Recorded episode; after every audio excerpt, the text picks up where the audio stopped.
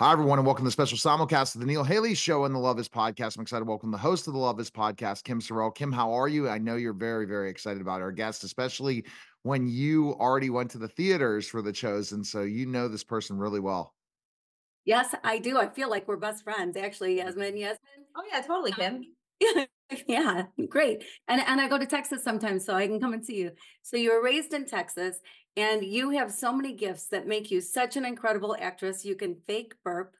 Michael Yeah. Scott is your spirit animal, which I don't know who he isn't the spirit animal of, but he's yours.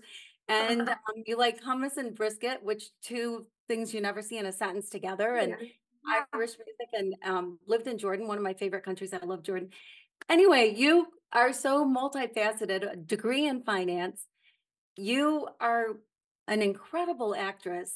Every role that you're in is so unique and so different. And so nobody can pigeonhole you. You can do it all. And I'm just so impressed with you. And I love, love, love Rima. Love the character of Rima. And you do such an incredible job with her. What is it like for you to play Rima? It's a dream that I didn't know I had, really, until until I I played her and continue playing her and continue living in her, and also realizing sometimes the things that she teaches me without even realizing it until the time comes. But she's she's such a ray of sunshine, and she has taught me to follow my gut more, or even made me want to follow my gut more. Um, and she just has this gusto about her that I I really admire that I try to bring into my life as well. And so she's she's just basically she's been a teacher to me. You know, it's interesting when you talk about the opportunity to be in The Chosen. How did that, how did that, how did that start? How did you get the opportunity to audition and everything for The Chosen? It came through because we shoot in Dallas and I have a Texas agent. So it came through my Texas agent, Linda. And um, I actually auditioned for Eden first, and then who was played amazingly by Lara. I love her, and she she does an incredible job. And then um, that went to to Lara, and then I got a video audition request for Ramah, and so I was, I was like looking up. I'm like, who is Ramah? I have no idea who she is. Um, and so that's how it came. I just did a I did a videotaped audition, sent it in, got it, and then was off to Dallas, Texas to film The Chosen. Yeah, well, it's so cool. It had to be a little difficult to figure out who Rima is. I mean, you've really you've developed the character, you've made the character because there's not a historical Rima. And so uh it had to be a little unique, I would think, compared to people that are there's a lot written about, right? Like how how did Right. that go for you? It um it was definitely a collaboration. Well, Ramah was created by by our writers, Dallas, Tyler, and Ryan, and I think they just did such a phenomenal job at at creating Ramah. And I that was basically that was my, my material. What was the script and the the intricacies they took in all the details of of who she is as a person. Um, and then also they are just they're so readily available for us. We can we can have these conversations. We can collaborate. They're always open to to thinking up ideas of who the characters are what they're thinking what they're going through. So it was a combination it's the writers. It really was just them being so open to me and also them just being so creative and making it an important point to to yes, even though we don't know who she is historically and there aren't any things that that depict her or mention her, she definitely feels like she is she is she should be somewhere. Like sometimes if I'm reading scripture, I'm just like, I Ramah should be here. Ramah totally. She's like in this little group right now. hmm Wow. You know, Yeah. and and you learn about being getting to be create a character. It's a lot of fun, right? As an actress, just be able to kind of look into the character, how the character should be developed, and you really make it right based on your acting. And that's what probably you've learned as an actor is you have to make that character come to life. Yeah.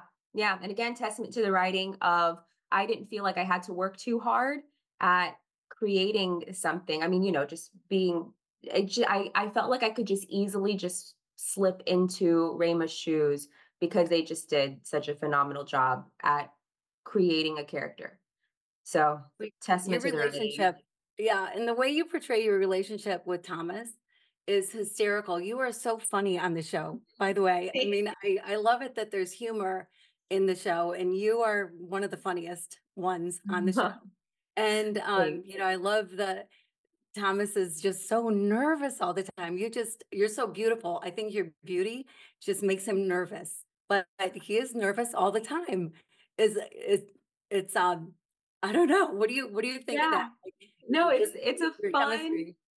I love it. I absolutely love it, and it's all it's fun to play.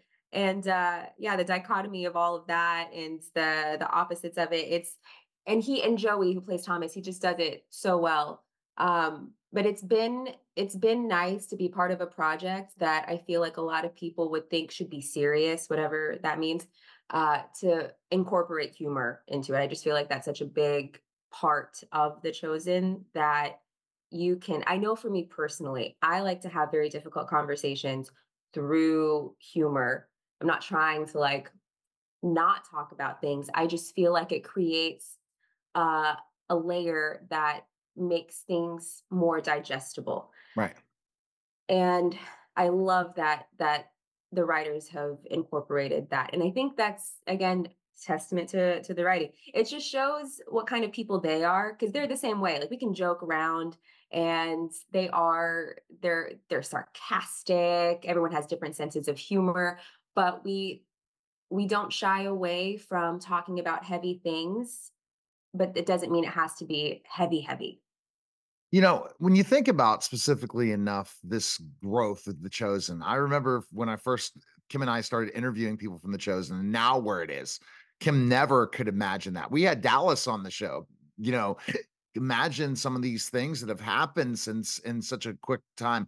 Where, how excited are you to be part of something like this? It, has got to feel so fantastic, and especially now where you can't say anything with it in theaters because other people are going to stream it after they go to th- some people that didn't go to the theaters and how it Mhm. developed. It's got to be amazing to be part of something this amazing. It's in it's incredible. It's something especially when you're not thinking of where something's going to you would hope, you know, people their eyes on a project that you're working on and I mean the the hope that I had for the chosen was, oh man, I really I really hope people see this and some somehow come across the app and watch the chosen on their, their on their devices and I just was never especially I just you don't hear about a series going to theaters so already last season, whenever we were showing the a couple of episodes, not the whole season, uh, for season three in theaters, that already was mind blowing to me. And the fact that now for season four we're showing all of the episodes in theaters, I just think It's crazy. that whenever yeah, when I took the job in season one and submitted a tape, was not thinking, oh, this is totally going to go to theaters. Complete opposite. No. I was I was like, I just hope people see this. All right. Okay. So you can check out season four of The Chosen in theaters. Uh, appreciate it. Thanks again, Yas. Yasmine. Thanks. Appreciate it, guys. All right. You guys. Yeah, all right. Thanks, Thanks. All right. That was a special so much. simulcast the Neil Haley Show and the Love Is Podcast, guys. Take care.